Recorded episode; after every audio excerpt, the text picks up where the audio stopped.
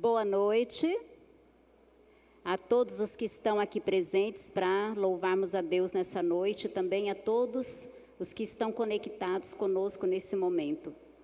É uma alegria podermos, numa quarta-feira, pararmos as nossas atividades né, da semana, para realmente estarmos aqui adorando a Deus, louvando o seu nome, agradecendo pelas bênçãos recebidas e também trazendo a Ele as nossas petições. Vivemos num mundo em que as tristezas, a maldade, as dificuldades, elas vêm e principalmente esse momento que a gente vivencia, né? É um momento ainda mais crítico. E Deus tem nos sustentado, tem nos guardado, tem nos protegido. E hoje, falando sobre as mulheres de fé, como o pastor Fanuel falou, hoje a mulher de fé que nós vamos estudar um pouco a história dela é Débora. Quem foi Débora? Débora, nós sabemos, ela foi juíza e profetiza, né? Vocês sabem o que significa a palavra Débora? Significa abelha. E quais são as características de uma abelha? Trabalhadora, esforçada, dedicada.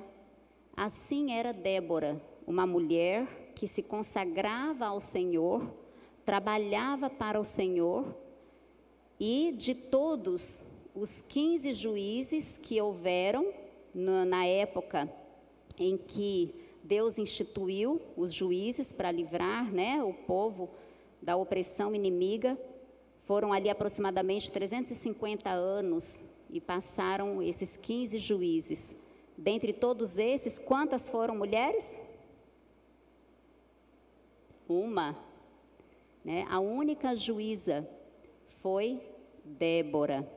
Débora prontamente aceitou o desafio, estava ali aos pés do Senhor para poder fazer realmente o que foi chamado. E imaginem, a, na época dela, se hoje ainda existe preconceito em algumas funções, né, a mulher já conquistou muito o mercado de trabalho. Em quantas áreas ela já avançou, ela já adentrou, ela já foi acolhida e recebida, ela conquistou esse espaço, mas há muitas que ela ainda não entrou.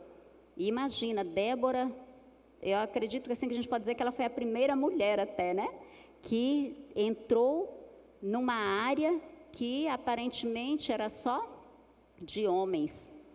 E ali, com todo o preconceito da época, nós sabemos o quanto é, a mulher era desvalorizada, mas foi diferente com Débora, porque Débora, uma mulher que era fiel ao Senhor, que era leal a Ele, que tinha um relacionamento íntimo e transmitia dessa forma essa confiança para as outras pessoas que estavam ali ao seu redor. Tanto que a gente vai ouvir a história um pouquinho mais.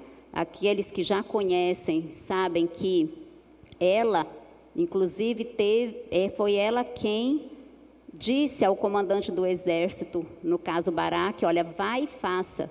E ele prontamente obedeceu, né? Nossa, naquela época um homem obedecendo ao comando de uma mulher. Então nós vamos estudar essa história um pouco mais a fundo hoje. A visão de mundo de Débora, ela não era moldada pela situação política da época, mas por seu relacionamento com Deus. Ela tinha uma coragem que estimulou o povo, capacitando-o a ir realmente lutar contra o inimigo, contra os opressores. Mas, antes de continuar falando sobre Débora, é importante que a gente entenda o que aconteceu antes. A gente vai precisar voltar um pouquinho na história. Então, eu convido vocês a abrirem as suas Bíblias em Êxodo, o capítulo 23. E aí, pastor Javan, eu estou seguindo o que o Senhor disse uma, um domingo. Ele disse: Olha, já, todo mundo já encontrou? Ele disse: Eu marquei aqui para ficar mais fácil. Então, eu fiz como você, para facilitar aqui. Todos já encontraram? Podemos ler Êxodo capítulo 23. Vamos ao verso 22. Esse capítulo, essa parte do capítulo que nós vamos ler, Deus promete a posse da terra. Então aqui esse trecho ele vem falando das promessas de Deus para o povo, diz: olha, vocês vão conquistar Canaã. Então, antes de irem para a conquista de Canaã, Deus fez promessas e advertências ao povo. O verso 22, Deus falou: Se diligentemente lhe ouvires a voz e fizeres tudo o que eu disser, então serei inimigo dos teus inimigos e adversário dos teus adversários porque o meu anjo irá diante de ti e te levará aos amorreus, aos heteus, aos ferezeus, aos cananeus, aos heveus e aos jebuseus, e eu os destruirei. Não adorareis os seus deuses, nem lhes darás culto, nem farás conforme as suas obras. Antes os destruirá totalmente e despedaçarás de todo as suas colunas. Deus foi claro na orientação: destruam os deuses do povo inimigo. O verso 32 e 33, Deus ainda continua orientando: não farás aliança nenhuma com eles, nem com os seus deuses. Eles não habitarão na tua terra, para que não te façam pecar contra mim e servires aos deuses. Isso te será cilada. Então Deus foi claro na advertência. Chegando lá, expulsem todos da terra. Quebrem todos os deuses. Não deixem, por quê? Porque era um risco ao se misturarem, ao continuarem juntos. Qual era o risco? Que eles voltassem também para adorar os deuses dos cananeus e ali esquecesse do Senhor. Porque é muito fácil, né? Às vezes a gente está ali ocupado, se envolve com outras coisas e aí esquece. A gente pode correr esse risco, né? Portanto, conhecendo o que Deus orientou, vamos ver o que Israel fez. Vamos para Juízes Juízes, o capítulo 1, o verso 28, que diz assim: Quando, porém, Israel se tornou mais forte, sujeitou os cananeus a trabalhos forçados e não os expulsou de todo. Além de não ter expulsado, com o passar do tempo, ele começou a fazer alianças, e isso trouxe um grande prejuízo para o povo. E a pergunta para nós hoje, o que pode estar acontecendo, que prejuízos nós podemos estar tendo hoje na nossa vida, porque nós estamos fazendo alianças erradas, porque nós não tiramos da nossa vida, não expulsamos aquilo que realmente faz mal para nós, que interrompe a nossa comunicação com o céu. O que será que estamos assistindo? O que será que estamos acessando pela internet? Então é muito importante essa reflexão também, né? A gente olhar para trás e aprender com os erros né? Não é assim? A gente não aprende com os erros, né? Então vamos aprender com os erros dos outros. E agora, com esse exemplo clássico de que o povo de Israel fez aliança, não expulsou, não expulsou o povo, esteve ali em idolatria, passou a adorar outros deuses. O que está interrompendo o nosso relacionamento completo com o Pai?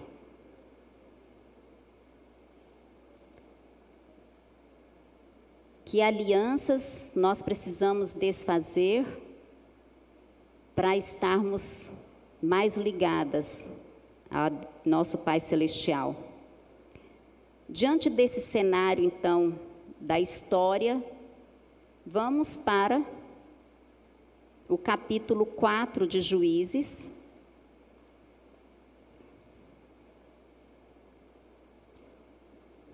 Inclusive, esse, como nós vamos ler o capítulo todo, ele vai ser também projetado, porque pode ser que alguém esteja sem a sua Bíblia, e a gente vai acompanhar e conhecer a história. É gostoso a gente ler a história, né? É gostoso contar, mas é bom a gente ler para ver a história na íntegra. Então, eu os convido. O versículo 1: Porém, os filhos de Israel tornaram a fazer o que era mal aos olhos do Senhor. Né? Porque quando chegaram, antes de chegar a Débora, que foi a quarta juíza, quando o povo, por se associar com os cananeus, com o povo inimigo. O povo inimigo começou a oprimi-los e agora os israelitas que estavam nas mãos dos cananeus. E quando eles estavam ali sentindo a opressão inimiga, a quem eles clamavam? Ao Senhor. Senhor, envia-nos um libertador. E veio o primeiro libertador, vieram então os juízes, né? eles viviam ali esse período antes de Débora, eles passaram quatro, 20 anos sob a opressão do inimigo. E então, Deus suscitou uma juíza, e nesse período em que eles se sentiram ali oprimidos, cansados, aí se lembraram, né? Poxa, o Senhor, Ele poderá nos libertar, Ele poderá nos livrar.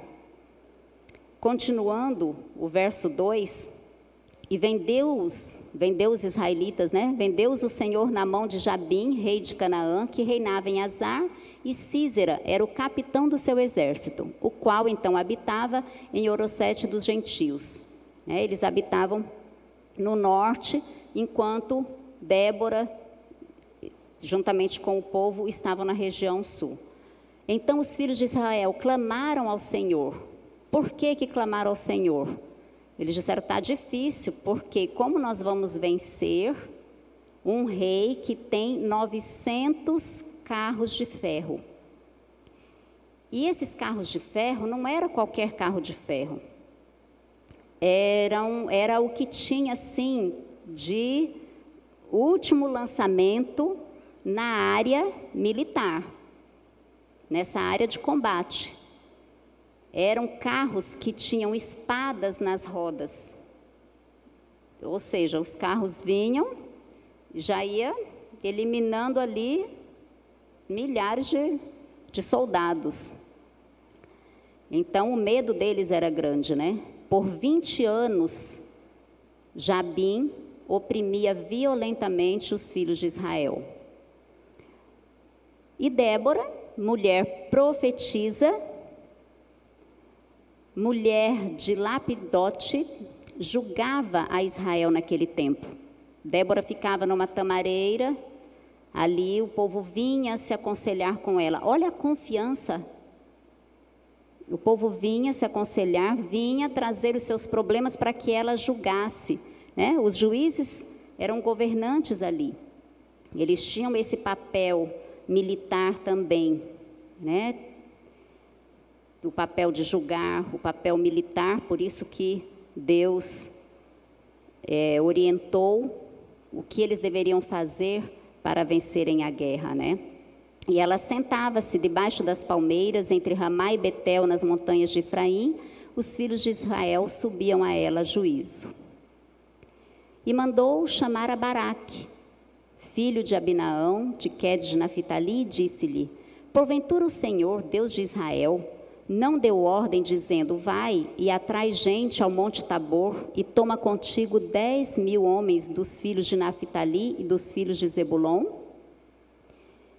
E atrairei a ti para o ribeiro de Quizon a Císera, capitão do exército, com os seus carros e com a sua multidão. E darei na tua mão era claro, o Senhor disse, iria acontecer.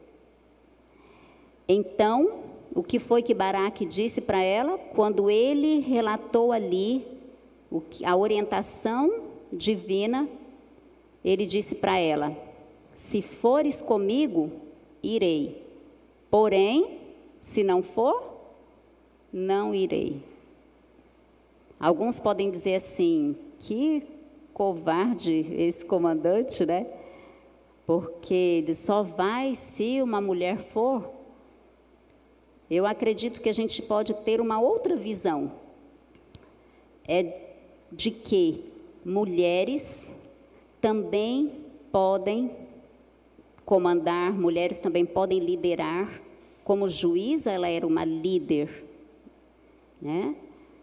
Nós não sabemos se essa habilidade de liderança dela era uma habilidade nata ou uma habilidade adquirida, porque não necessariamente nós tenhamos que já ter uma habilidade nata para Deus nos usar. Pode ser que Deus perceba em nós potencial de desenvolvimento em alguma habilidade e Ele diga: Olha, venha, venha, porque eu vou capacitar você. Né? Deus capacita aqueles que se permitem ser conduzidos pelo Senhor, aqueles que atendem ao seu chamado, né?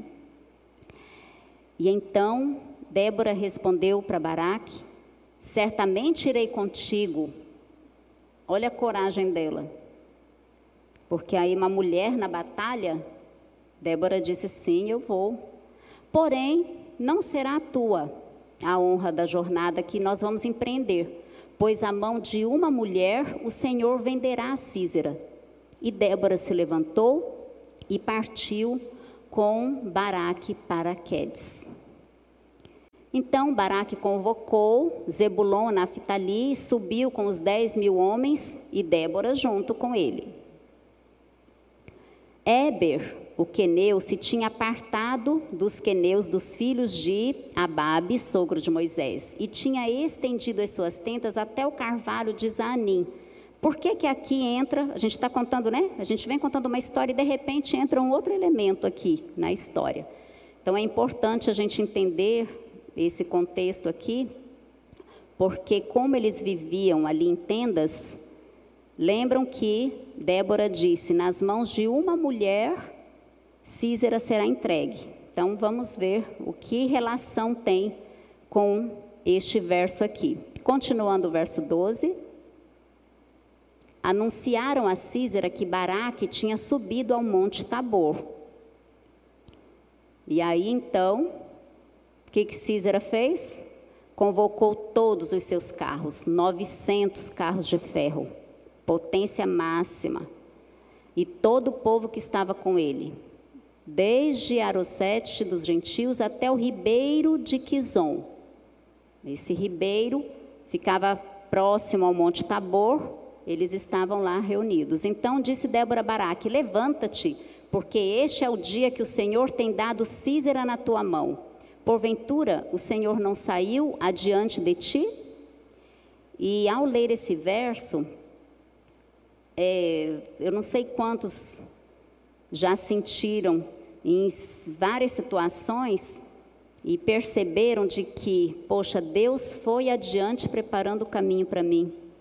Sabe algo que você precisa muito, que eu preciso muito, e que a gente orou ao Senhor, às vezes a nossa fé nem era tão grande assim, e aí, quando a gente chega, que dá, vai tudo encaminhando, a gente diz: Poxa, o Senhor veio adiante de mim, preparando o caminho. E Débora lembrou Baraque disso: O Senhor já foi adiante de ti, confia, né? a vitória é certa. Baraque, pois, desceu do monte Tabor e com ele dez mil homens. E o Senhor derrotou a Císera, Débora derrotou a Císera? Baraque derrotou a Císera? Não, o Senhor. A vitória sempre vem do Senhor. Derrotou não só o comandante do exército, mas todos os seus carros. Mas como assim? Lembram que eu comentei do ribeiro que havia, né? Tinha um ribeiro. E esse, esse, esse rio pequeno, o, houve ali uma chuva torrencial. E quando os carros foram passar pelo ribeiro para poder alcançar o Monte Tabor, o que, que aconteceu? Ficaram atolados. E Císera não contava com isso, né? Ele não tinha ali um plano B, porque quando Deus está no controle, realmente vai acontecer como Deus falou. O Senhor derrotou a Císera, todos os seus carros, ok? E Baraque perseguiu os carros e o exército até Arosete dos gentios. E todo o exército de, de Císera caiu ao fio da espada, até não ficar um só. Exceto Císera, que fez o quê? Fugiu a pé. E quando ele fugiu, lembram da tenda, lembram que a gente falou no verso anteriormente? Éber vivia em tendas, morava ali com a sua mulher, e quando Císera, fugindo, viu ali uma tenda e viu que havia gente nessa tenda, o que, que ele fez? Correu para lá. Chegou lá estava a mulher de Éber, Jael. Ela, a, é, o próximo verso, por gentileza. Jael e sai ao encontro dele e diz: Entra, meu senhor, entra aqui, não temas. E o que ele fez? Confiou, né? Ele disse: Poxa, eu estou fugindo, eu vou entrar. E então ela o cobriu com uma coberta. Então Císera lhe disse: Dá-me de beber um pouco de água, porque eu tenho sede. Mas era hábito eles oferecerem, na verdade, o leite. Foi o que ela fez, né? Ela deu leite para ele e o cobriu. E ali ficou Císera e então falou: Fique à porta. Há de ser que alguém pode te perguntar se há alguém aqui, você diz que não. E então, Jael, enquanto Císera dormia, fez o quê? Pegou uma estaca, lançou a mão de um martelo, chegou-se mansamente a ele e lhe cravou a estaca na fonte de sorte que penetrou na terra, estando ele, porém, num profundo sono e já muito cansado. E morreu. Então, Deus havia dito: o inimigo, o comandante, não será entregue nas tuas mãos, Baraque, será entregue nas mãos de uma mulher. Isso porque Baraque havia dito que havia pedido que Débora fosse junto, como se fosse um vacilo da fé, digamos assim, né? E então, Jael corajosamente pôs fim. E assim, o povo agora se regozijou, como em todas as vitórias, né? Por 40 anos depois dessa vitória, o povo viveu em paz por 40 anos. E aí a gente sabe o restante da, do livro de Juízes, que entre seus altos e baixos, né? E quando morria o juiz, Israel se esquecia do que o Senhor havia feito, porque não havia ali alguém para ficar lembrando, e o povo daqui a pouco de novo voltava a adorar outros deuses, e a, se esquecia do, de tudo que Deus havia feito no passado. Né? Isso traz consequências, tra, trouxe consequências para todos naquela época, mas sempre que o povo clamava ao Senhor, ele suscitava um libertador para eles. E quais as lições nós podemos tirar da vida de Débora para nós? Aqui é apenas uma imagem do Monte Tabor e o ribeiro que eu havia comentado da questão dos cavalos, né? Então, Débora, fazendo agora uma, uma reflexão a respeito da vida dela, o que ela deixou para nós de legado. Ela possuía claramente a habilidade de liderança. Aí lembram o que eu comentei, né? Se era nato ou não, a gente não sabe. Mas ela se permitiu, porque também, mesmo que ela tivesse uma, uma habilidade nata de liderança, se ela não se permitisse ser usada pelo Senhor, não teria conduzido e não teriam tido essa vitória, né? Ela teve disposição de sair do papel tradicional e aceitou o desafio. Conselheira e sábia juíza, Né? O juiz, naquela época, era o líder político, espiritual e militar. Colocou-se nas mãos do Senhor. Outra coisa importante: Deus disse: Olha, faça assim. E ela seguiu a estratégia do Senhor. Quantas vezes nós oramos, pedimos, temos a Bíblia nos conduzindo, Deus fala claramente com a gente, o que, que a gente faz? Segue a nossa estratégia. É a tendência do ser humano, nós somos assim. Né? Para seguirmos a estratégia do Senhor, precisamos estar em íntima comunhão com Ele para entender sempre a Sua vontade e a Sua estratégia. O capítulo 5 de Juízes, ele é continuidade ainda da história de Débora.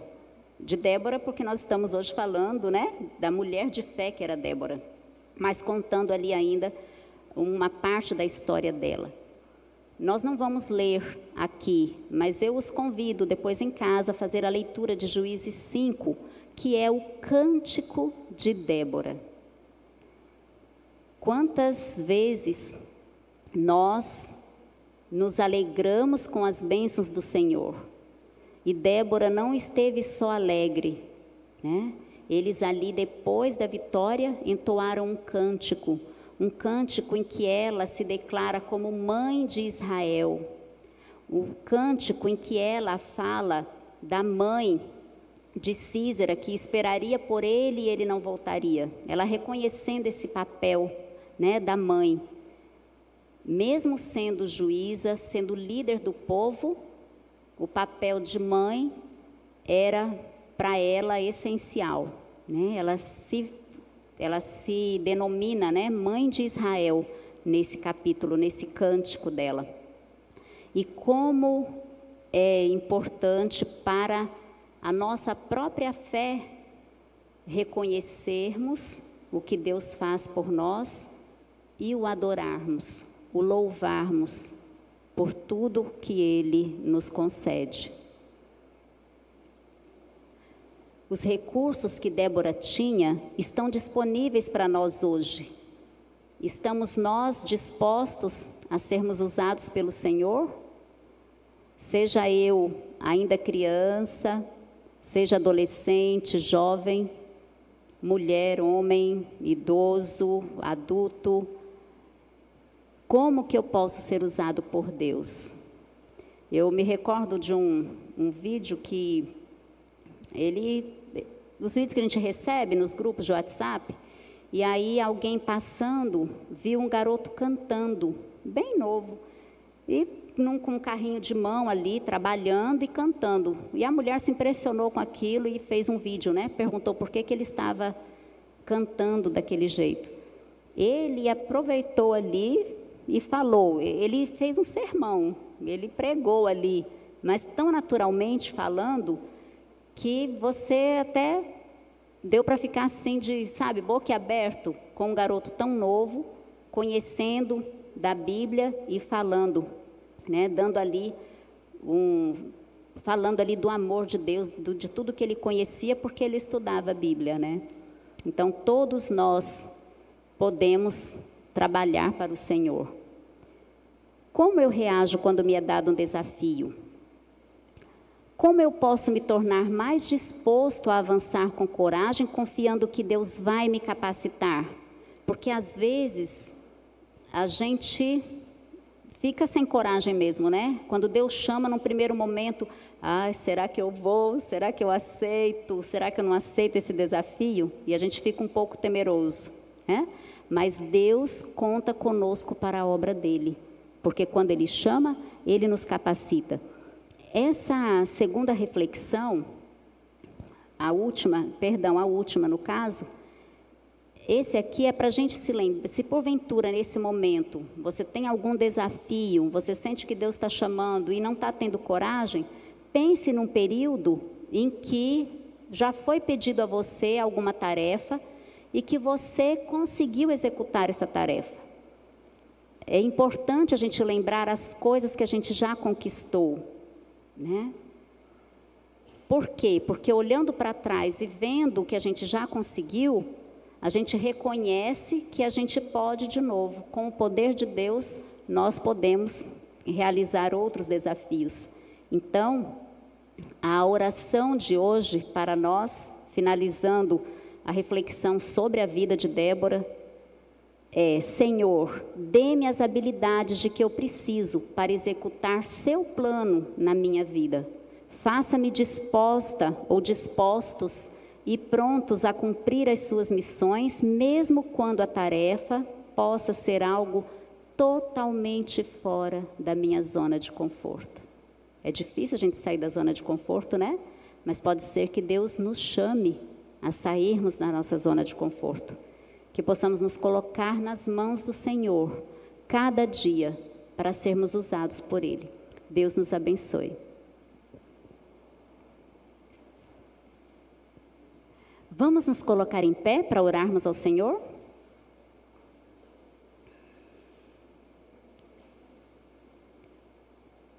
Querido Pai de amor, nós te agradecemos pelas histórias bíblicas registradas, para que com elas, Senhor, possamos aprender como melhor te servir. Ao olhar a história de Débora, uma mulher que sabiamente liderou o povo de Israel como juíza, como profetisa, como líder de uma nação, foi uma mulher excepcional. E isso só foi possível porque ela se entregou em Suas mãos e permitiu ser usada por Ti. Nos ajuda, Senhor, a nos entregarmos completamente em Tuas mãos para fazermos a Tua vontade, levando assim a Tua obra adiante, para que muitas pessoas, Senhor, possam conhecer-te, conhecer o plano maravilhoso de salvação que o Senhor tem para cada um de nós e assim entregar o coração a Ti. Prepara-nos, Senhor, para o Teu reino. Te rogamos agora que, ao nos despedir, nos leve sob a proteção dos Teus anjos aos nossos lares. Em nome de Jesus, já te agradecemos. Amém.